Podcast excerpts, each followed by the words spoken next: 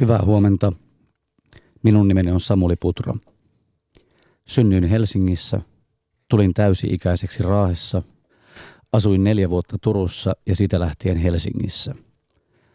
Olen yhden sortin ajautuja, jonka elämään ihmissuhteet, asunnot ja ammatti ovat tulleet sattumien ja mielijohteiden kautta. Päämäärätietoisena en itseäni pidä. Olen toiminut pysähtyneestä tilanteesta käsin ja toimillani aiheuttanut liikettä elämääni. Perusluonteeltani en ole paha. Välillä pelkään, että ajan saatossa elämä on hionut luonnettani kuin hiekkapaperi hioo puupalikkaa. Lopulta jäljellä on seitin ohut suikale ja sen jälkeen vain narsistista ilmaa, joka pilaa kanssa eläjien kesäillan siinä kohdassa, kun aurinko laskee ja äänet maantieltä ovat vaimenemassa. Vanhempieni kanssa puhuin eilen viimeksi ja tässä käytän tilaisuutta hyväkseni ja lähetän terveisiä isovanhemmilleni Jennylle ja Kallelle. Musiikkia olen tehnyt täysipäiväisesti vuodesta 1992 ja myöhempinä aikoina saanut siitä myös elantoni.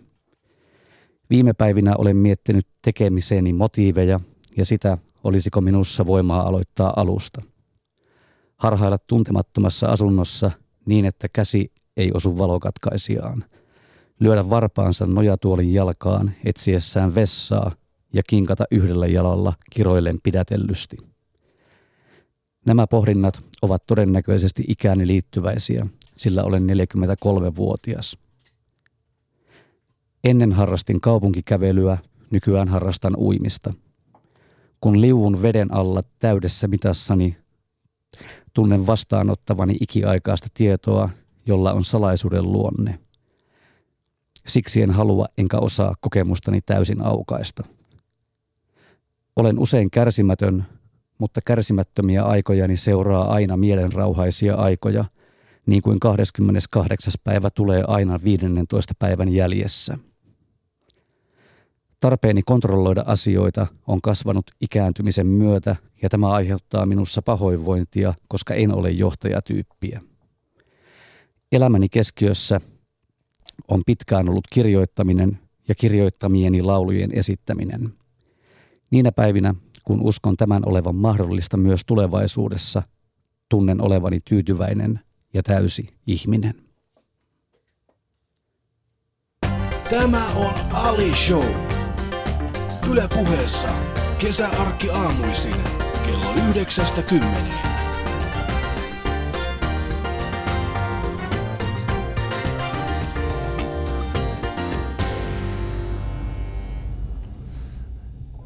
aurinkoista huomenta sinne kotisohville ja työpaikoille. Tämä on siis Ali Show ja aivan huikea. Kiitoksia Samuli Putro. Kiitoksia ja äärimmäisen muka, mukava tapa aloittaa päivä. Joo, siis tämä oli tota, ensinnäkin mun on pakko myöntää semmoinen juttu tähän vaihe, tässä vaiheessa. Äh, kun sä luit tätä sun äh, esittelyä, niin mulla tuli vähän semmoinen erottinen fiilis. Tiedätkö, tuli semmoinen olo, että, että hetkinen, Siis mehän ei tunneta toisiamme entuudestaan. Me itse asiassa ensimmäisen kerran on kuullut sun, sun äänen, niin kuin siis ollaan puhuttu ensimmäisen kerran tuossa perjantaina. Ja mulle tuli semmoinen fiilis heti, että et, et meillä on, mulle ja sulla jotenkin tuli, siis mulle tuli semmoinen yhteys. Että et Samulin kanssa mulla on hyvä olla, mulla ei ole mitään hätää. Ja kun mä sanoin, keskusteltiin tästä sun aloituksesta, sanoin, että tällainen pitäisi tehdä. Sä innoistuit siitä, teit sen hyvin. Yksi asia, mikä mua tässä ihmetyttää, on se, että sä oot 43-vuotias, josta neljä vuotta sun elämästä oot asunut Turussa. Ja se ihmetyttää sua. Niin ei se sinänsä ihmetyttää, mikä tässä Turussa oikein on. Että aina kun joku ihminen on asunut Turussa, niin sitten se nostetaan aina pinnalle. Uh, no siis Turkuhan on vitsin kohde, mutta tota, se ei liene koko totuus kuitenkaan. Turku on hieno kaupunki. Se varmaan, että miksi itse nostan sitä asiaa esille, niin on se, että ne oli tärkeitä ikävaiheita. Ne oli ikävaiheita täysikäistymisen jälkeen ja se oli se ensimmäinen kaupunki, jossa mä asuin sen jälkeen, kun mä olin muuttanut pois kotikaupungistani, eli siis vanhempien luota ja sitä niin kuin oikeasta kodista, mm. jotenka se aikuistuminen alkoi Turussa, niin sinänsä lyhyt aika, neljä vuotta, mutta tota, siinä vaiheessa elämää se tuntuu elämänmittaiselta ajalta. Mm. Mun äitihän on mulle erittäin katkera siitä, että mä olin yksi niistä ihmisistä, joka vastusti sitä, että me oltaisiin alun perin muutettu Turkuun, koska siinä 91, kun me muutettiin Suomeen, niin me asuttiin hetken aikaa Turussa. Mun äiti rakastui Turkuun kaupunkina. Sitten sen jälkeen, kun me saatiin oleskelulupa ja sitten piti niin kuin, äh, anoa paikka mihin, tai, tai kunta, mihin lähtee asumaan, niin, niin tota, mä olin sitä mieltä, että kyllä meidän pitäisi niin pääkaupunkiseudulle muuttaa, vaikka mä olin vasta kymmenen. ja mun äiti on silleen, että ei kun muutetaan Turkuun, se on paljon parempaa sitä. Ei, ei, ei. Mä en tiedä, äh, jos olisit niin kuin jäänyt Turkuun, niin, niin millainen Samuli meillä olisi ollut nyt? Olisiko ollut toispuolella jokkeja? Mm, täysin mahdollista. Mä veikkaan, että, että se, tota, se oli hyvin semmoinen tota, se toiminta oli enemmän indietä siellä mm. noin niin kuin kaikilla elämän alueilla kuin mitä se oli sitten Helsingissä. Että 90-luvulla ja sen alkupuolella niin toi tuommoinen niin kulttuuri oli alkanut Suomessa ja, ja semmoinen niin kuin pikkubaarikulttuuri. Mm. Ja, ja Turku oli yhden sortin edelläkävijä noissa asioissa. Ja en mä välttämättä puhu niin kuin alkoholista, mutta että niissä paikoissa tapahtui ja säpisi aika paljon. Että se oli semmoinen niin kuin Mä ajattelen sitä semmoisena yhdensorttisena flyeri-aikana. Hmm. Ja kyllä mun elämä pysyy samankaltaisena sitten sen jälkeen, kun mä muutin Helsinkiin. Mutta tota, äh, kyllä se Helsingin mittakaava ja mahdollisuus nähdä semmoisia isoja asioita oli silloin suurempi. Hmm. Että mä veikkaan, että – että mä olisin ehkä pitänyt tiukemmin kiinni mahdollisuudestani olla marginaalissa kaikilla elämän alueilla, jos mä olisin jäänyt Turkuun. Mutta tämä nyt on vaan niin kuin ajatus. Hmm. Missä päin Turkuun sä asuit? Mä asuin muutamassa paikassa. Mä asuin ensin siinä, siinä tota Telakan portin lähellä Stolarmin kadulla. Ja tota, sitten mä muutin semmoiseen lempeään paikkaan, minkä nimi varmaan miellyttää sinua, koska sä vaikutat lempeältä ihmiseltä. Sen paikan nimi oli Halinen. Halinen? Joo, se oli tuota, opiskelijakylän takana se oli mukava alue, koska takapihalta pääsi metsään ja mulla oli siihen aikaan koira, jonka kanssa siellä metsässä liikkuminen oli äärimmäisen mukavaa. Mulla jäi mieleen semmoinen asia, että se metsä oli sen verran iso, että siellä oli semmoinen oikea spurgukylä. Mm. Ja tota, siellä asui joku 30-40 ihmistä. Ja yksi kaveri, joka opiskeli us- uskontotiedettä, niin se teki laajan tutkimuksen siitä kylästä ja havaitsi, että, että siinäkin mittakaavassa toimi semmoiset samanlaiset laajalaisuudet niin kuin ilmeisesti kylissä ja yhteisöissä aina, että olemassa se ydinryhmä, joka tulee toistensa kanssa toimeen ja sitten olemassa semmoinen kakkosympyrä, jossa asuu ne ihmiset, jotka tulevat toisten kanssa toimeen, mutta eivät halua olla päivittäisessä kanssakäymisessä. Ja sitten olemassa se kolmas rinki, jossa on ne, jotka on ikään kuin epäsosiaalisia ja niitä pidetään vähän kauempana, koska ne tulee ja, ja pilaa hyvät juhlat. Mm. No mikäs näistä sä olit? Ha, mä veikkaan, että mä oon kakkosympyrän kavereita. Et halusit, niin kun, toi, tulit ihmisten kanssa toimeen, mutta halusit kuitenkin pitää semmoisen oman oman tällaisen niin kuin etäisyytesi. Joo, mutta tota, mä en asunut siellä Spurkukylässä. niin, siis mä ajattelin, että jos sä, olisit sä puhuit, asunut... Sä puhuit niin kuin yleisellä tasolla. Niin, yleisellä tasolla ajattelin kysyä. mutta tota, siis... Um, Hyvä Minä otsikko siis, muuten niin, olisi, olisi siis tota, en asunut Spurkukylässä. Niin, siis se olisi, voisiko se olla sun uuden tulevan levy, en ole asunut Spurkukylässä. Minkälaisia biisejä siellä olisi, en tiedä. Uh, Mutta siis uh, sä asuit minä vuonna Turussa? Uh, 89-93. Siis me ollaan sama aikaa oltu Turussa. No täsmälleen. Se voi Et... olla, että se meidän yhteys siinä perjantaisessa puhelinkeskustelussa löytyy niin kuin Sitä tätä kautta. kautta. Niin. niin, kohtalot näin kohtaavat. Tämä on siis Ali Show, kesän ensimmäinen Ali Show. Tänä kesänä vähän erilainen kuin viime vuonna. Viime vuonna juteltiin aika paljon komikasta, komikoiden ja, ja komikkaa tekevien ihmisten kanssa ja tänä vuonna niin 44 mielenkiintoista vierasta. Mä oon niin iloinen siitä, että Samuli Putro on täällä heti meidän ensimmäisenä vieraana. Ja, ja tota, kuulijoille semmoinen tieto, nyt me tehdään tämä studiosta, eli nyt ei olla ulkona niin kuin aikaisemmin, eli teillä on mahdollisuus soittaa tähän, tähän meidän lähetykseen numero 020690001. Te voitte kommentoida ihan normaalisti shoutboxissa yle.fi kautta puhe. Lisäksi tänä vuonna tehdään semmoisia niinku kuvia. Käykää katsomassa niitä Yle Puheen Instagramista ja Facebookista ja Twitteristä. Kohta tulee sitten minun ja Samulin tämä, tämä yhteinen kuva. Ja mä tykkäsin siitä. Mitä, sitä, mitä Samuli?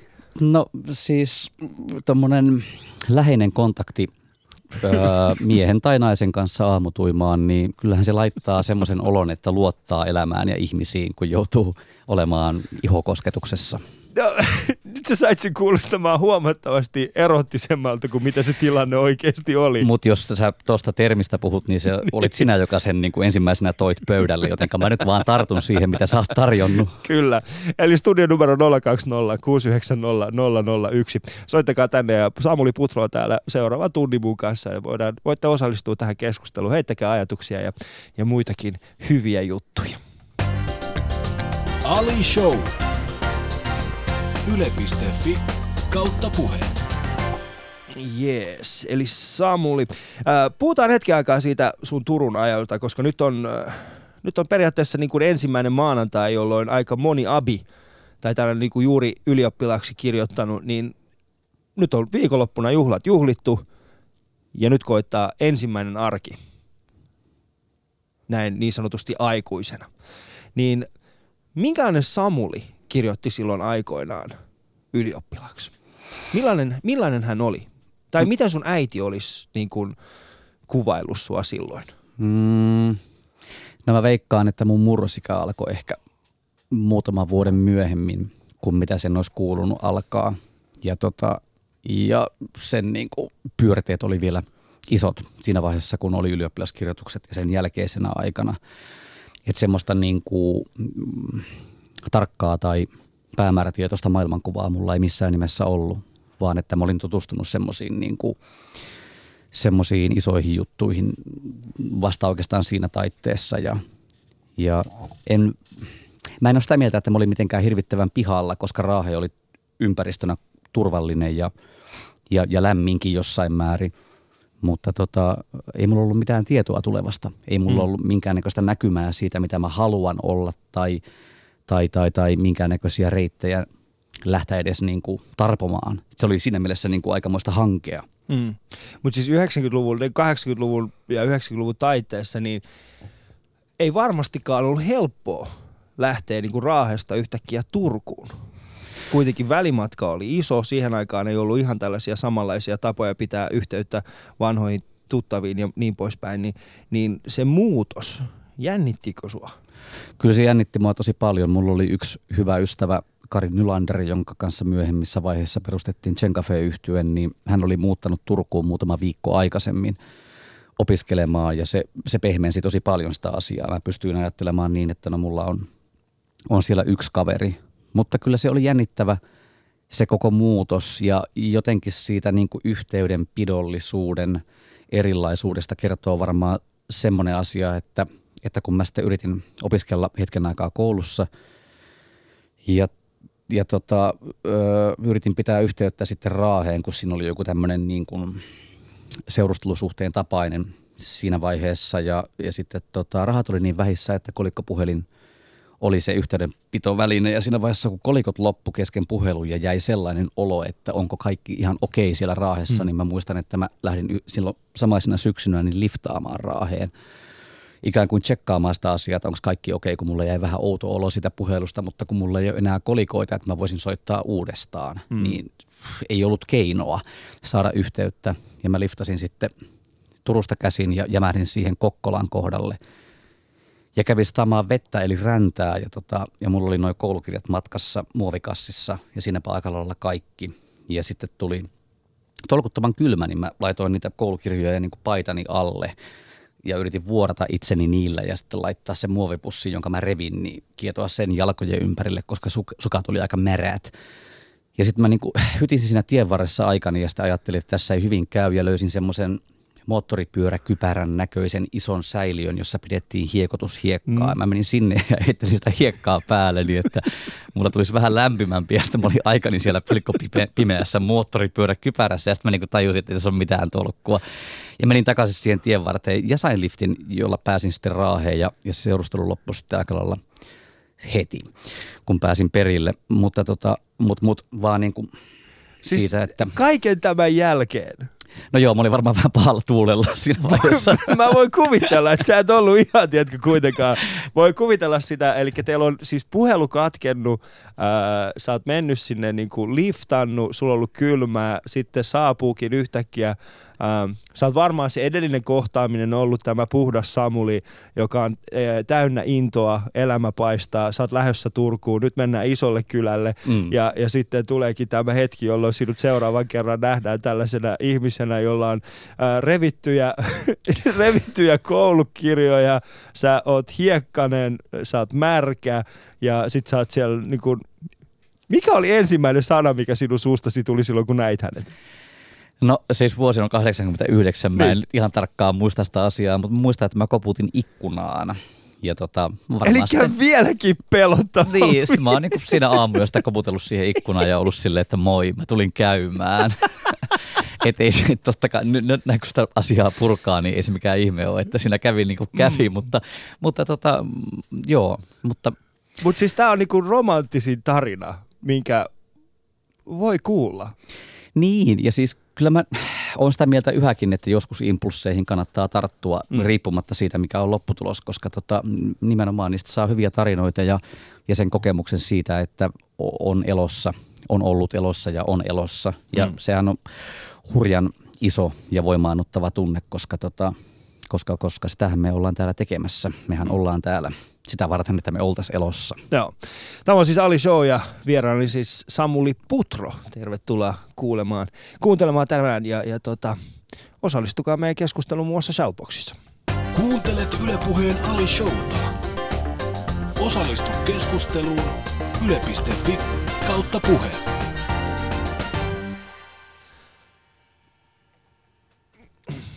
Onko sun Laura jotain Shoutbox-tarinoita meille?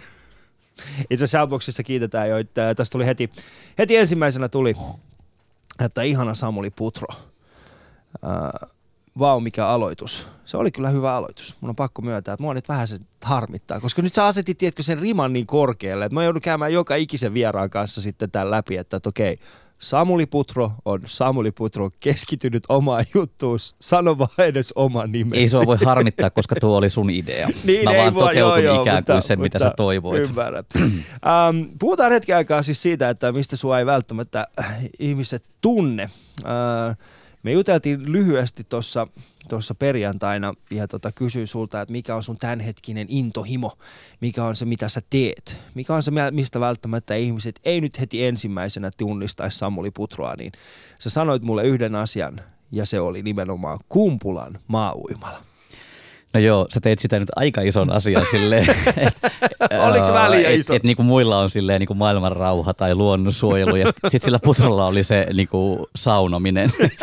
Mutta siis joo, tämä nyt on tämä aika vuodesta, kun maa-uimala on auennut ja mm. se tuntuu hirvittävän hienolta uida raittiissa ilmassa, mutta, mutta, mutta ei se ehkä ole niinkään liikunnallinen suoritus kuin se, että se on mun elämässä iso luksus, että voi aloittaa aamunsa sillä tavalla, että menee saunomaan ja, mm. ja, ja uimaan ja ikään kuin olemaan ulkona hetkin, hetken. Ja siihen luonnollisesti kuuluu myös se asia, että täytyy tehdä itse päätös siitä, että jos on vaikka sopinut tapaamisen kello 11, mutta aikoo käydä sitä huolimatta saunassa ennen sitä, niin pitää herätä tunti tai kaksi aikaisemmin. Mm. Ja sitä tulee myös semmoinen olo, että hallitsee elämäänsä ja pystyy tekemään päätöksiä. Mm. Että mulla on semmoinen olo koko ajan, että, että noi aamut on, ne on niin kuin kokoaan suurempi asia. Silloin ottaa sen oman, oman tota tilansa ja universuminsa haltuun.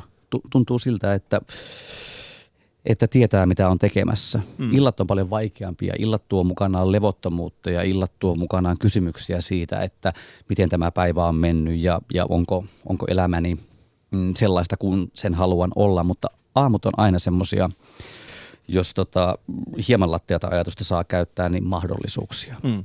Siis Navy Seals hän käyttää tätä nimenomaan, jos mä en tiedä, tiesittekö, mutta yksi Navy Sealsin tällaista kymmenen perus, perusopista on tällainen kuin uh, Every morning make your own bed. Ja se ajatus siinä taustalla on se, että kun heräät aamulla – ja petaat oman sänkysi, niin sä oot jo ylittänyt yhden tehtävän heti ensimmäisenä. Sä oot saavuttanut jotain, jolloin on helpompi sitten niin kuin loppupäivästä myöskin tehdä eri asioita. Ja tämä, mitä sanoit niin kuin päätöksen tekemisestä, niin se, sitähän siinä oikeastaan niin kuin, aamuherääminen hän on päätös. Siis se, että päätätkö painaa sitä niin snooze-nappia vai ei. Ää, mä itse joudun aika paljon, niin kuin, no sinäkin keikkailet hyvin paljon, mutta siis ää, mulla on semmoinen periaate, että mä aina ajan yöksi kotiin, koska mä haluan herätä aamulla kotona. Mä en tykkää siitä hotelliheräämisestä. Ja, ja tota, mulla on semmoinen, että jos on neljän tunnin ajomatka, niin sit mä aina ajan yöksi kotiin. Ja, ja sitten nimenomaan se niin kuin, tunne siitä, kun aamulla niin kuin, saapuu kotiin kello kaksi ja tietää sen, että kuudelta pitää herätä. Niin se päätös vaan siitä, että mä sitten herään muuten kuudelta. Joo, ja aika moni muukin asia noin niin kuin elämässä on öö, noin pieni. Siis tarkoitan, että pienet asiat tekevät elämästä isoa, mm. koska, tota, koska, koska jos puhutaan vaikka nyt masentuneesta sukupolvesta, jollekka on hankala nousta aamuisin, mm. niin tossahan on, niin, kysymyshän on juuri tuosta. Niin. Kyvystä nousta aamulla, kyvystä tehdä oma sänky, Joo. kyvystä tota, keittää kahvia ja kyvystä mennä ulos. Ja ne on niin kuin äärimmäisen merkityksellisiä asioita. Ylipäätään niin suhteessa työntekemiseen tai suhteessa elämiseen, niin mä oon huomannut, että mun, mulla itselläni toimii nimenomaan tuollaiset rutiinit, jotka saattaa hetkellisesti tuntua siltä, että ei tässä ole mitään tolkkua ja miksi mä nyt jotenkin toistan tätä samaa kuviota, minkä mä tein eilenkin – mutta tota, pidemmällä tähtäimellä se rupeaa, se rupeaa tuottamaan sisältöä. Hmm. Koska se, mitä mä niin kuin usein, äh, varsinkin erityisesti niin kuin nuoret, äh, jotka on kiinnostuneita siitä äh, elämäntyylistä, mitä meillä niin kuin esimerkiksi sinulla tai minulla on, eli me kierretään iltaisin, meidät pidetään jollain tavalla luovina ihmisinä, päästään toteuttamaan sitä meidän unelmaa, niin heitä aika paljon kiinnostaa nimenomaan se työmäärä, mitä, tai siis, ei, ei, siis heitä kiinnostaa se työ, mitä me tehdään, mutta sitten kun he saavat tietää oikeasti, mitä kaikkea siinä taustalla on. Eli nimenomaan tämä aamu herääminen aika moni ei oikeasti hiffaa sitä, että noi tyypit oikeasti herää aamulla. Mikä on sun ensimmäinen asia, mitä sä, niin kun, mikä on sun niin kun, rutiinin ensimmäinen asia niin kun aamuisin? Mm, ihan tämmöinen kahvinkeitto. Mä oon tupakkamiehiä yhäkin, niin mm. se kuuluu myös siihen asiaan. Sitten mä laitan ää, tota niin, niin, radion päälle ja kuuntelen vaihtelevasti Ylen kanavia ja tota, joskus kuuntelen aamulevyn ja, ja sitten mä onkin jo oikeastaan tehnyt aamupesun ja tupakoinut lisää ja lähtenyt ulos. Mm. Mutta mä oon huomannut sen, että se ulos lähteminen on hirveän olennaista ö, itselleni. Käynkö mä sitten niin kuin tekemässä jonkun, käynkö mä vaikka kioskilla tai, tai kesäaikaan nimenomaan maa-uimalassa tai jossain, mutta että kun mä oon käynyt jossain, niin sen mm. jälkeen mä pystyn palaamaan kotiin ja jäämään sinne joksikin tunneeksi, jos mm. siihen on mahdollisuus. Mutta tota, olennaista on se, että käy jossain. Mm. Mä oon joskus pitänyt työhuonetta hetkellisesti kotona ja, tota, ja se, se on hyvin, hyvin vaikeaa. Se, se tekee kodista erilaisen paikan kuin sen kuuluisi minulle mm. olla. Niinpä mä niin kuin useimmiten olen tehnyt työn jossain muualla, työhuoneilla Helsingissä tai, tai jossain muualla Suomessa. Ja se tuntuu hirveän hyvältä. Se, niin, koti on tärkeää. Joo, siis se, niin kuin, se kodin se syy, miksi mä haluan herätä aamuisin kodista, on se turvallisuuden tunne. Ja mä koen, että niin kuin se, mitä just äsken sanoitkin, no oot varmasti kokenut hotellielämää myöskin, mutta hotellissa sitä ei vaan tuu. Ei kun herää on aamulla. Ei ole sitä turvallista oloa. Joo, se pitää paikkansa, mutta toki niin kuin hotellissa on se puoli niin kuin matkustamisessa Suomen, Suomen sisällä tai ulkomailla, niin on olemassa se puoli, että voi olla pikkuisen erilainen ihminen kuin mitä sitten taas on kotonaan. Ja se on sen sorttinen roolileikki, että, että sen tekeminen on suhteellisen helppoa tai mahdollista ja mä huomaan, että se kyllä virkistää niin kuin minäkuvaa. Mm sen ei tarvitse tarkoittaa sitä, että, tota, että, että, niin kuin, että se olisi valtavaa prassailua tai, tai niin kuin oman henkilöhistoriansa muuttamista tai mitään sellaista. Se on niin kuin asentoja, se on hmm. ö, ilmeitä, se on hyvin pieniä juttuja. Hmm. Se voi olla joskus pientä liiottelua, joskus pientä vähättelyä, mutta, tota, mutta, mutta olla hetken aikaa vähän erilainen kuin mitä on – on mukava olla tiistaina vähän erilainen kuin mitä oli maanantaina. maanantaina. Joo, just näin, kyllä. Tämä on siis Ali Show ja, ja tota, Samuli Putron kanssa tässä puhutaan aamurutiineista. Mä en tiedä, mitä tämä meni tähän, mutta mä iloinen siitä, että se meni tähän, koska mä oon löytänyt tota, sielukaverin tästä aamuihin liittyen. Jos kysyttäisiin mun vaimolta, mun aamuun liittyvistä asioista, niin sitten hän kyllä olisi vähän mun kanssa eri mieltä, koska hän on yleensä se ihminen, joka potkii mut ylös sieltä, mutta sieltä sängyn nurkalta, mutta Ai se on niinku sitä mieltä, että sulla ei ole aivotoimintaa ollenkaan. Joo, mulla, hän on sitä mieltä, että, että, aamut, että mä en todellakaan aamuihminen. Mä oon taas sitä mieltä, että mä oon aamuihminen. Mutta jatketaan tässä. Shoutboxin on tullut muutama hyvä kysymys. Jatketaan niiden, niiden saralla vielä. Kuuntelet Ylepuheen Ali Showta. Osallistu keskusteluun yle.fi kautta puhe. Jees. Shoutboxiin tuli kysymys ähm, Samulin inkeriläisistä sukujuurista. Joo, mä oon tietoinen siitä, että näin on. Mm. Mutta tota, meidän perheessä Faija on ollut se, joka on tutkinut sitä asiaa enemmän. Ja se on välittänyt sieltä tietoa mulle. Ja, ja tota, mulla on jäänyt semmoinen olo, että se on alue, jota pitää penkoa jossain vaiheessa enemmän. Mutta jos mä oon ymmärtänyt oikein, niin tuo kiinnostus tulee kasvamaan tulevaisuudessa. Mä oon huomannut, että ihmisille käy niin jossain kohtaa ikääntymistä, että ne rupeaa kiinnostumaan historiasta tai oman sukunsa menneisyydestä. Mm. Mulle se on ollut tähän asti vielä semmoinen asia, että mä oon toimittanut sitä niin kuin tiedon tasolla, mutta semmoista todellista niin kuin intohimoista kiinnostumista sukuni vaiheisiin mä en ole vielä kokenut. Mm. Mutta mä oon antanut se itselleni anteeksi, koska mä tiedän, että se on todennäköisesti tulossa. Mm. Ja siis muutenkin tämä niin kun käsitys siitä, ketä me ollaan. Aika monihan, tää en, ehkä mä yleistän vähän liikaa, mutta, äh, mutta siis yleensä esimerkiksi muusikoiden kohdalla pidetään sitä, että hän niin kun etsii vasta itseään tai että jossain vaiheessa, että tyyli siinä vaiheessa joku on jopa sanonut, että siinä vaiheessa kun muusikko on täyttänyt 60, niin hän on vasta silloin kypsynyt muusikkona, ää, niin ja, ja silloin hän etsi, alkaa etsimään kaikkea muuta. Sen takia esimerkiksi muusikot heti, kun ne alkaa menestymään, niin sitten alkaa hengellistymään siinä. Ja, ja siellä on vaikka mitä kaikkea teorioita. Mutta harvemmin oikeasti puhutaan tällaisesta, että, että, että lähtee etsimään sitä, kuka on niin kuin nimenomaan sukujuurien kautta, eikä Himalajasta.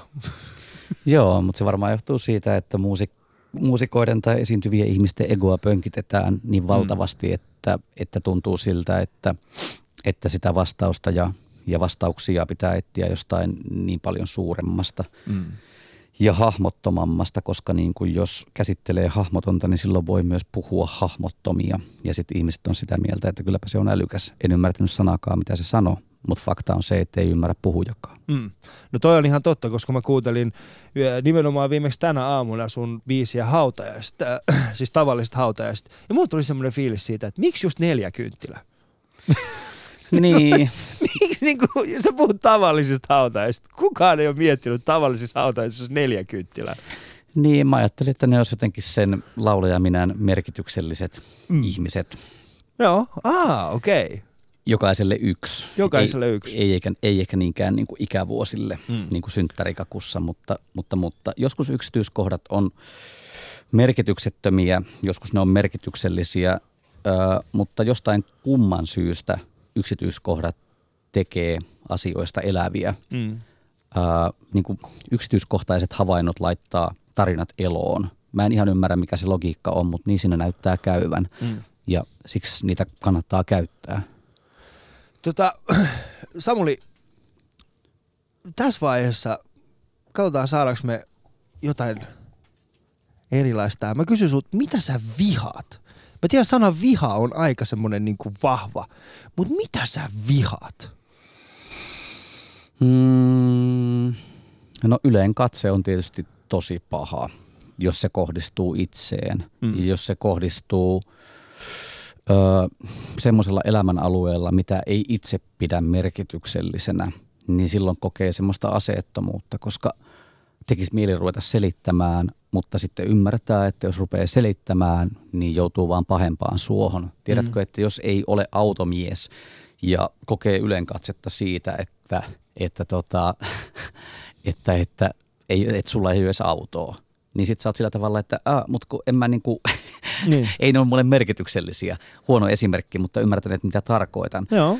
Eh, varmaan siis se on niin kuin jonkunnäköinen semmoinen niin kuin impotenssikokemus, että niin kuin, hei, että miksi te syytätte mua semmoista asiasta, mitä mun elämässä ei ole. Niin. No toi on, toi on hyvä poi. Koet sä paljon tällaista? Tuleeko sulle niinku välillä? Tai no, usein? Missä, No, missä mm, tapauksissa? Niin, no siis Musiikkiympyröissä saattaa silloin tällöin kohdata sellaista, koska musiikkiympyrät, hän on hyvin lähellä viihdeympyröitä. Mm. Ja viihdeympyröissä ö, asioita mitataan ö, luvuilla. Ja luvut käsittelee menestymistä ja myymistä ja kuulija- ja katsojalukuja ja rahaa. Joo. Ja noissa hetkissä saattaa törmätä semmoiseen niin kuin lähtökohtaiseen erimielisyyteen, että, että, että tota, se on vaan se arvoasteikko erilainen. Joo. Että miksi sä puhut jostain tota, rahaan liittyvistä asioista, kun itse en merkkaa tai mittaa statusta sillä tavalla. Se on epäolennaista mulle. Niin sitten se keskustelu on niin hurjan hedelmätöntä ja sitten pitää valita se, että näytteleekö puhuvansa samaa kieltä vai rupeeko riitauttaa sen tilanteen. Mutta kun mä oon huono riitauttamaan tilanteita, mä en pidä riidoista. Öö, ne on mulle, mä näyttelen riitoja silloin, kun mä ajattelen, että joku ihminen haluaa riidellä. Mutta lähtökohtaisesti mä en mielessäni riitele, vaan se on mulle semmoista yhden shakkia, että kauankohan tämä nyt jatkus. Mm. Mutta joo, mutta siis semmoisessa tilanteessa se viha on aika lähellä. Mm. Mutta tuossa on meidän ongelmana on nimenomaan se, että meidän sekä, sekä musiikkipuolella että stand-upin puolella, niin meidät molemmat mitataan nimenomaan sen perusteella, että kuinka moni näkee tai kuulee. Kuinka moni on valmis maksamaan siitä sun tuotteesta. Ja mä taas itse koen aina sen sillä tavalla, että miten tyytyväisiä se, tai miten tyytyväinen se yksi ihminen on, joka näkee tai kuulee sen mun jutun. Ja mä koen, että sulla on vähän niin kuin samantyyppinen ratkaisu, koska yksi semmoinen keskustelu, mikä esimerkiksi tämän vuoden puolella on käynyt, käyty jonkin verran läpi, on, on tämä Cheekin menestys. Eli Cheek huikea kaveri, tehnyt huikean uran, kaksi kertaa stadionin loppuun myyty. Hieno saavutus. Ja, mutta kun eihän, eihän sitä niin kuin, eihän hänen musiikkinsa, se ei ole suunnattu minulle. Ja jos mä yrittäisin jossain, niin kuin, jos mä sanoisin, että okei, esimerkiksi Paavo Arhimäki oli hyvä esimerkki siitä, että hän sanoi, että, että hänen mielestään Cheekin musiikki ei ole hyvä. Ja hirveä kritiikki häntä kohtaan, että miksi sä sanot näin. Totta kai se on hyvä, jos se on myynyt näin paljon. Mutta kun todellisuudessa kyllähän saarioisten pizzakin myy tosi paljon, mutta jos sä laitat sen saarioisten pizzan, tiedätkö, Tomi Björkin annoksen viereen, niin ei kukaan sano, että joo, kyllä, saarioisten pizza, se on niin paljon parempaa. Vaikka en mä nyt, no ehkä mä viertasin nyt Cheekin musiikkia saarioisten pizzaan. Niin se muuten taisit niin, tehdä. Niin, niin mä teinkin. Aika Onko vähän niin kuin löppihaussa? Tässä on vähän löppihaussa. Hyvä, me päästään heti tota telkkari. Ei kun te, lehti. Niin kuin pointti ei ollut siis se, että, että kun ei kaikkia ei pystytä mittaamaan tällä tavalla. Mulle itselleni on iskostunut tällainen ajatus ja se on ehkä äh, vielä pari vuotta sitten mä mietin tällä tavalla. Mulla on vahva treenaushaustausta ja, ja tota, businessmaailmassahan se on nimenomaan näin. Että yritys, joka on myynyt eniten, on myöskin äh, se, joka on eniten menestynyt. Mutta kun ei me voida tehdä samaa. Niin, tai että niin kun se ajatus siitä, että että sä oot just niin hyvä kuin sun viimeisin esitys tai sun viimeisin levy tai sun viimeisin elokuva, niin on siinä mielessä hassu, että useinhan tekijä on jo siirtynyt ajattelemaan seuraavaa tekemäänsä asiaa ja se, mikä julkaistaan sillä hetkellä, niin on tekijälle itselleen jo kovin vanha mm. ajatuksen tasolla, niin sitten se tuntuu tietysti kummalliselta, että ihmiset saattaa olla kauhistavan innoissaan siitä, että tämäpä nyt menee hyvin tämä sun uusi levys, että sehän tarkoittaa sitä, että sä olet suosittu ja itse ajattelee sitä asiaa niin, että, että mitäköhän mä oon kahden vuoden kuluttua, koska ajattelee jo niitä asioita, mm. että mä oon jotenkin itse sitä mieltä, että sitä on just niin hyvä kuin mitä se sun seuraava levy on. Joo. Toi on, toi on vähän semmoinen niinku, niin just se, että kun mulla itselläni on, on suurin pelko aina se, että pystynkö mä enää ikinä kirjoittamaan yhtä hyvää juttua kuin mikä tämä juttu oli. Ja tossahan on ehkä samaisesta asiasta kyse, e, että mikä se on se seuraava, seuraava juttu, että tämä uudistumisen pelko ja tämä uudistumisen, niin kuin se, se uudistumisen se, mikä ajaa meitä uudistumaan. Joo, täsmälleen. Eli siis loppujen lopuksi kysymys on varmaan niin kuin kyvystä rakastaa, mm. koska tota, sitähän sitä hetkittäin pelkää, että menettää kykynsä rakastaa sitä, mitä tekee. Joo. Ja jos ikään kuin ajaa itsensä liian piippuun tai ottaa liian paljon iskua tai ottaa liian paljon ö, ylpeyttä kan, kantaakseen, niin silloin saattaa törmätä siihen tilanteeseen, että ei halua aloittaa sitä seuraavaa työtä. Mm. Ja se on lähtökohtaisesti aika harmillinen ajatus, koska niin kuin paljon aikaa ja vaivaa ja rakkautta on käyttänyt siihen, että on pystynyt tekemään asioita, vaikkapa tässä tapauksessa musiikkia sen parikymmentä vuotta, niin tuntuisi hölmöltä ajaa itse semmoiseen risteykseen, missä huomaa, että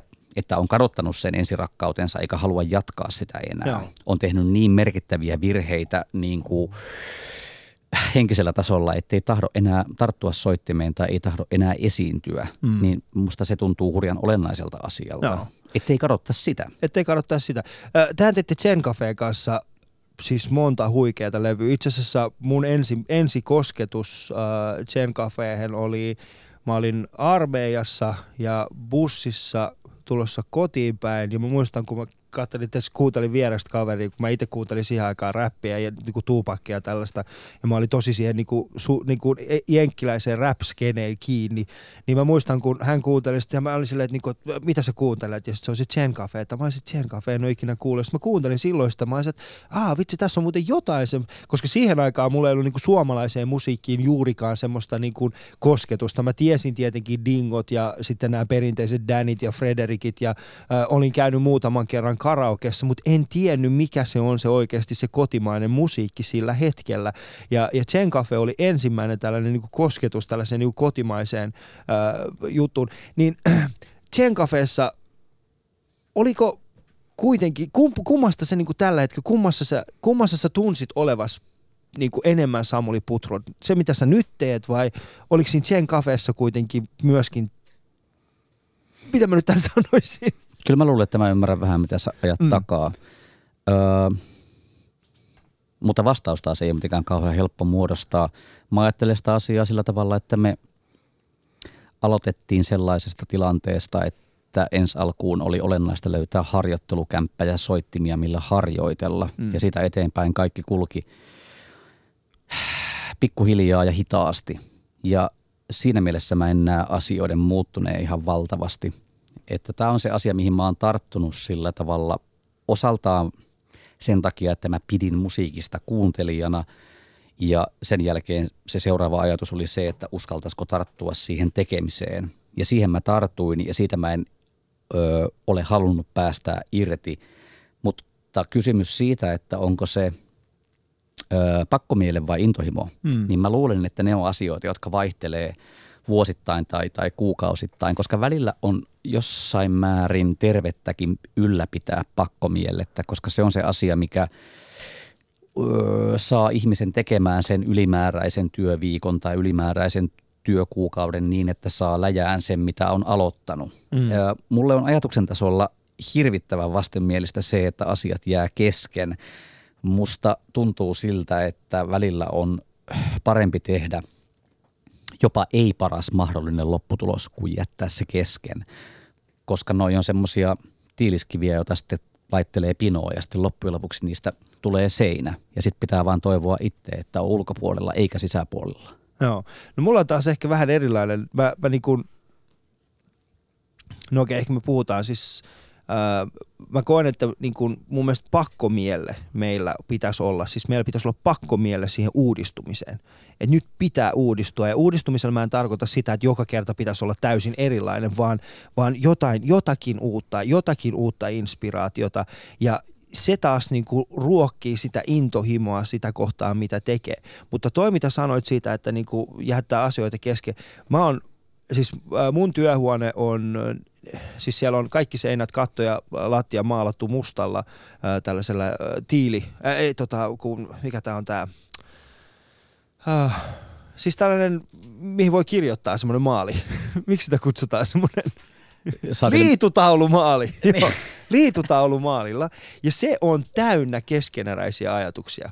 Keskeneräisiä niin kuin hahmotelmia. Ja, koska mä luotan siihen, että jos mä oon aloittanut sen jo, jonkun asian, niin jossain vaiheessa – niin se yhdistyy. Joo, toi kuulostaa työtavalta ja mm. kuulostaa mm. hyvältä työtavalta. Ja kyllä mäkin teen muistiinpanoja joskus, mutta hmm, mä ehkä vältän sitä sen takia, että, että niin kauan aikaa kun ne ei ole paperilla, niin niin kauan aikaa ne on mun mielessä. Mutta sitten tietysti jossain kohtaa, kun mieli on täynnä asioita, niin sittenhän käy helposti niin, että rupeaa pudottelemaan vaikkapa esimerkiksi arkielämään kuuluvia asioita pois ja sitten yhtäkkiä huomaa, että on ottanut tavakseen olla opettelematta vaikkapa esimerkiksi katujen nimiä, koska on mm. vaan niin kuin sulkenut sen pois päästään ja täyttänyt sen pienen aukon aivoissaan jollain muulla asialla. Mm mikä sitten varmaan johtaa siihen aika tota klassiseen taiteilijakuvaan, jossa se tyyppi sitten unohtelee asioita ja höpöttelee tulla itsekseen kadulla, koska se mieli on niin täynnä niitä sen omia taidehörhöilyasioita. Mutta mm. kyllä mä nyt sen hinnan on valmis maksamaan, varsinkin tämän tyyppisessä yhteisössä, missä tota, taiteen tekemistä, popmusiikin tekemistä, laulujen kirjoittamista, niin on pidetty jostain syystä sallittuna toimintana ihan silleen vuosikymmenien mm. ajan – se varmaan osaltaan johtuu siitä, että meillä on suomenkielisen musiikin tekemisen perinne pitkä ja äh, hirvittävän laadukas. Että se, että, että me ollaan lähdetty popmusiikin saralla liikkeelle jostain noista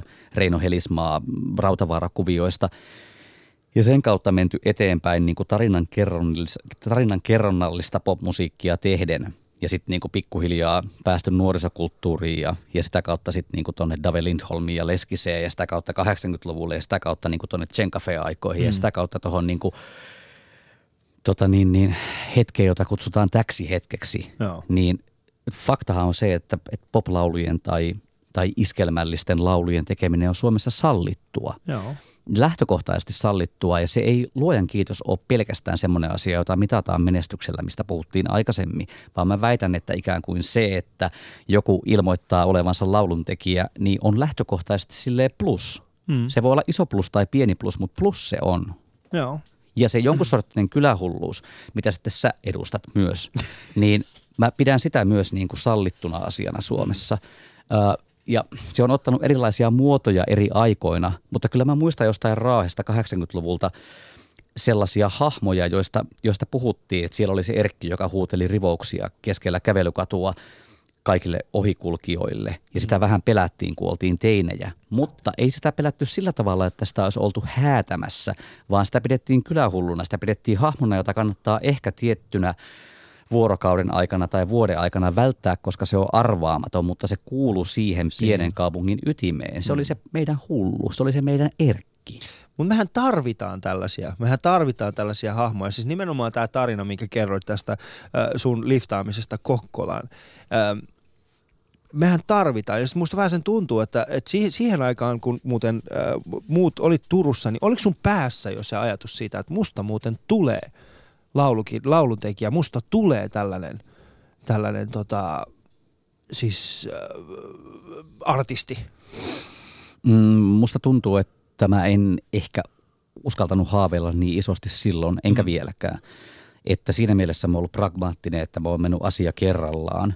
Että et, et mä oon nähnyt ongelman ja mä oon yrittänyt ratkaista sen, että jos Turussa on olemassa Kooren äh, klubi, jossa käy bändejä ja mulla ei ole rahaa mennä mm. katsomaan sitä Juliet Jonesin sydäntä, niin mä oon yrittänyt miettiä se asian sillä tavalla, että no kun mulla ei ole rahaa, niin mistä mä saan sitä rahaa tai miten mä pääsen siihen vieraslistalle, jonka olemassaolosta mä oon vastikää kuullut. Sitten mä oon hoksannut, että okei, että täällä on myös olemassa tämmöinen Down by Laituri-niminen festivaali, joka on perustettu vuosi sitten – että tota, jos mä menisin tavallaan niin kuin ilmastöihin sinne festivaalille, mm. niin sittenhän mä pääsisin ehkä sinne klubille, missä soittaa sit illalla se Juliet Jonesin sydän. Ja sitten mä änkään itteni töihin silleen, että hei mä oon Samuli Putro, en tarvitse palkkaa, mä voisin tulla teille vaikka esimerkiksi järkkäriksi äh, saanko muuten tota VIP-passin tai mm. pääsisinkö illalla tuonne klubille. Ja sitten loppujen lopuksi tämä reitti onnistuu ja itsekin olen iloinen, kun olen voinut seistä silleen niin kuin kukkakeppinä järkkärinä hihassa ja saanut vähän semmoista niin kuin miehistä boostausta ja loppujen lopuksi päässyt katsomaan sitä bändiä ja hoksannut, että ai tämä toimii näin tämä kuvio. Mm. Uh, Mutta niin toi on se toimintamalli mun kohdalla, ei ehkä niinkään se haaveilu siitä, että tota, voisinpa soittaa festivaalin päälavalla. Se, mm. että on ollut niitä hetkiä, jolloin on soittanut festivaalin päälavalla, niin tota, ne on luonnollisesti olleet hienoja hetkiä, mutta, tota, mutta kaikki tapahtuu silleen niin kuin pyörän logiikalla, mm. että asiat vyöryvät eteenpäin, välillä myös väärään suuntaan. Tuo on erittäin hyvä pointti, koska siis se mitä sanoit, niin mä itse tunnistan itsessäni samantyyppisiä Öö, eli siis mäkin on, mä en ole ikinä unelmoinut siitä, että mä niin kun astuisin tuhannen ihmisen eteen ja saisin heidät nauramaan, mutta mä oon tehnyt et, niin pieniä asioita sen eteen, että mä oon päässyt siihen mukaan jotenkin. Ja tää on hyvin mielenkiintoista, että nostit tämän esille. Tämä on siis Ali Show ja vieraana oli tänään Samuli Putro. Huomenna Jani Toivola ja Janin kanssa puhutaan vähän erilaisista asioista kuin Samulin kanssa, mutta sulla on vielä muutama hetki aikaa, jos haluat soittaa meidän studio 020 690 001. Shoutboxissa tulee hyvää palautetta. Siellä on ihmisiä, jotka ovat heränneet tähän meidän lähetykseen. Olen iloinen siitä, että olette mukana. Jatketaan Samulin kanssa kohta ja 020690001. Ali Show. Yle.fi kautta puheen.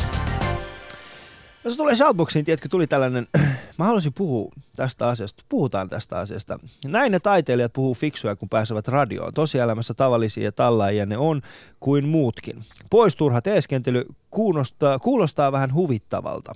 Huvittavalla, huvittavalla, hu, huvittavalta, siinä on pieni. Samuli, teeskennelläänkö me?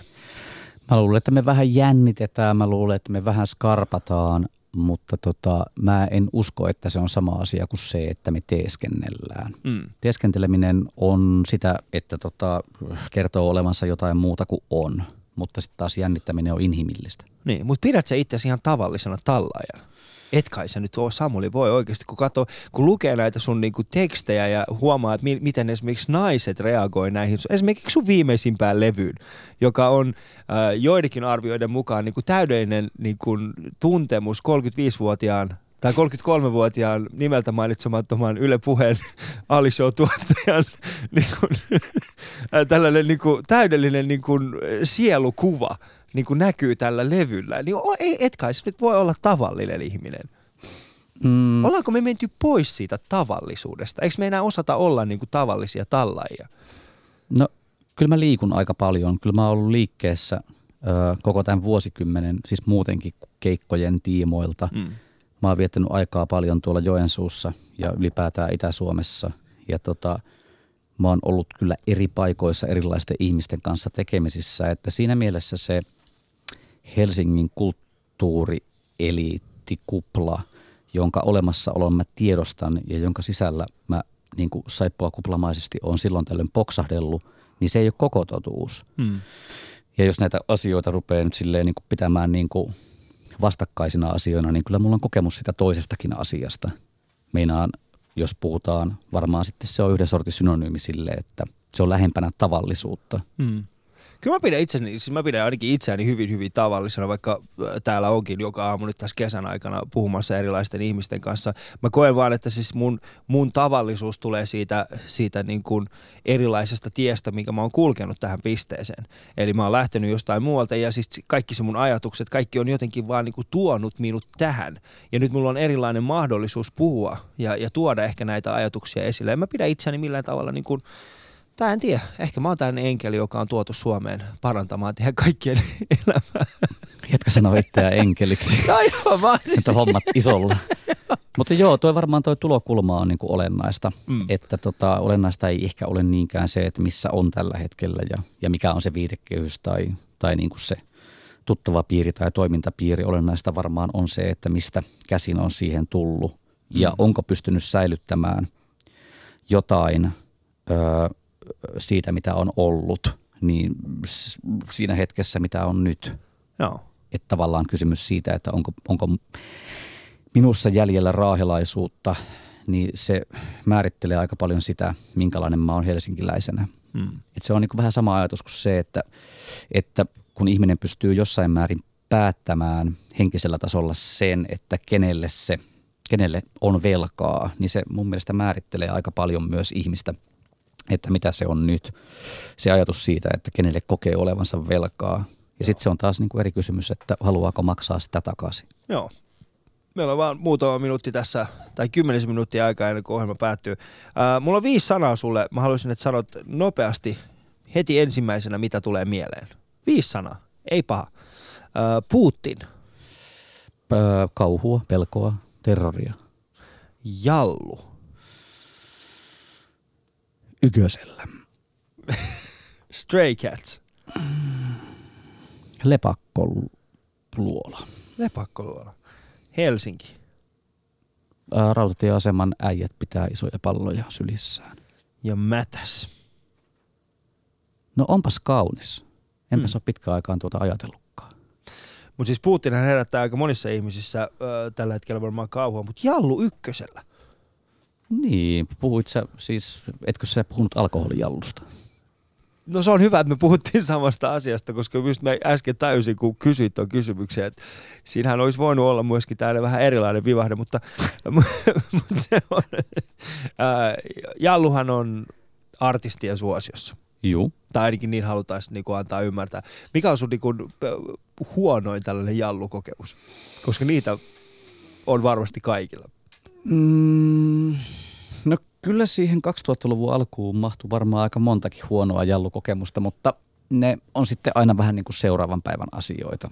Mm. Öö, ja, ja kyllähän niin kuin krapulassa luonnollisesti on olemassa paljon hyviäkin puolia, mutta jossain kohtaa se, mikä on luovaa energiaa, muuttuu vaan epämääräiseksi levottomuudeksi. Ja sitten ei saakaan enää aikaa yhtään mitään. Et siinä mielessä se taiteilija myytti siitä, että nautitaan alkoholia illalla ja sitten aamulla tehdään niin kuin mainittavia ja merkittäviä tekoja, niin mun kohdalla rupesi jossain kohtaa kääntymään niin, että että nautitaan illalla alkoholia ja aamulla halutaan nauttia lisää alkoholia. Ja Mm. sitten helposti jää ne duunit tekemättä.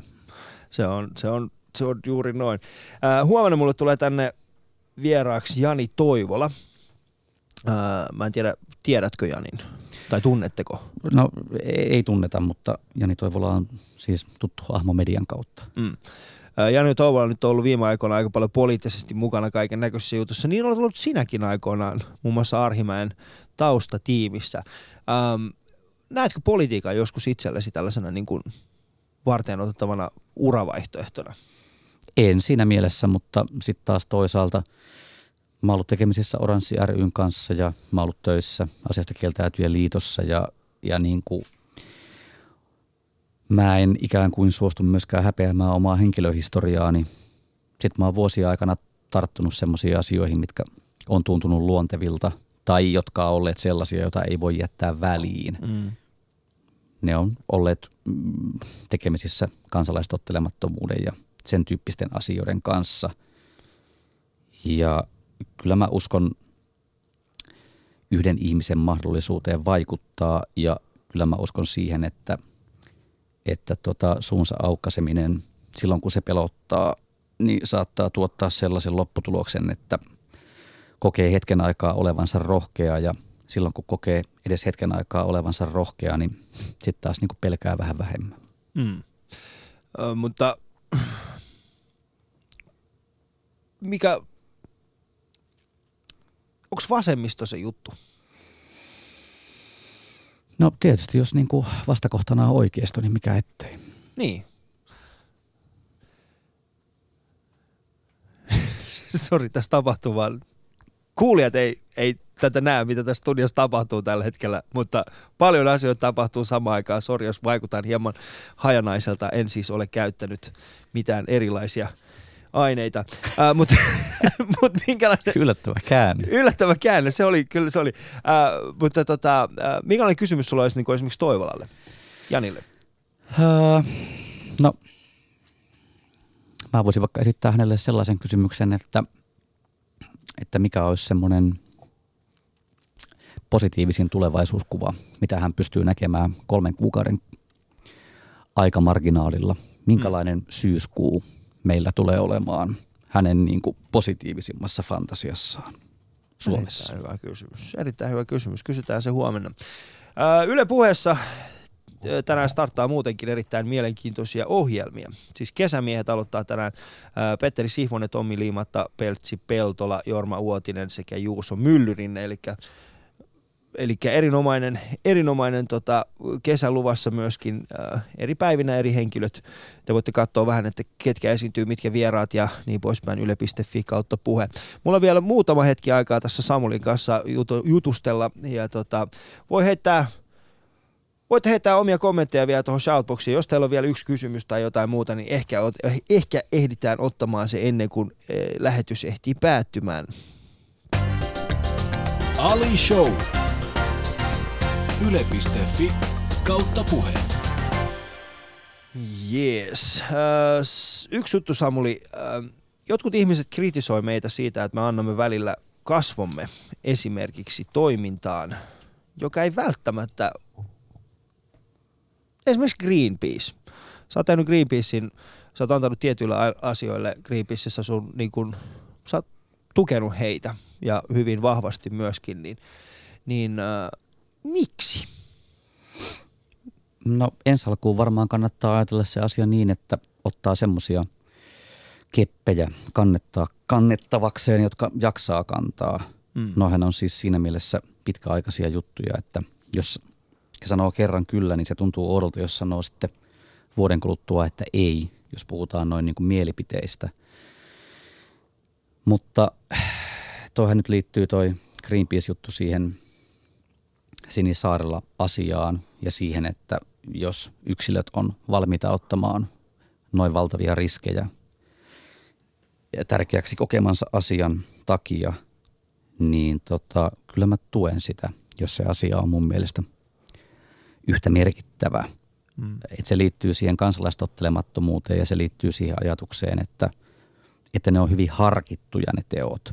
Ne on hyvin tarkkaan mietittyjä, eikä niitä riskejä oteta niin kuin henkilökohtaisen glorian takia tai ei niitä riskejä oteta sille ikään kuin tosta vaan, vaan se ajattelun tarkkuus on semmoista niin kuin formulavarikkoajattelun tarkkaa ja nopeata. Ja että ne ihmiset on tietoisia, mitä ne tekee ja ne on tietoisia siitä kokonaiskuvasta. Ne on valmiita ottamaan sen riskin, että niiltä lähtee henki. Mm. Niin tuossa tilanteessa, jos kysytään, että voitko kirjoittaa kolme minuuttia tarinaa tukeaksesi tätä kampanjaa, niin kyllä mä sitten sanon, että joo. Mm. Että niin kuin se ongelma-alue, miten mä sen näen, niin on siinä kohtaa, kun tehdään niin kuin kaupallisesti voimakkaasti hyödyttäviä asioita maailman parantamisen varjolla. Ja se kai se on se puntarointikohta, että kuinka paljon mä loppujen lopuksi haluan hyötyä tästä itse ja kuinka paljon mä haluan ö, myydä levyäni tai myydä niin kuin keikkojani sen varjolla, että mä kerron nyt niin kuin tukevani juoma-astioita. niin, joo. Ja joo. sitten loppujen lopuksi ainoa ihminen, joka pystyy vastaamaan siihen asiaan, niin on se tekijä. Joo. Ja sitten jos huomaa, että opportunismi minussa on kasvanut valtavaksi ja mä ajattelen niin, että kyllä mä pystyn valehtelemaan tämän hyväksi tämän asian, mutta tosiasiassa mä haluan itselleni enemmän hyötyä kuin sille asialle, jota mä tuon esille, niin silloinhan pitää pystyä sanomaan ei. Silloin pitäisi pystyä sanoa ei. Millä, millä, millä jutulle sä sanoisit ei? Lyhyesti.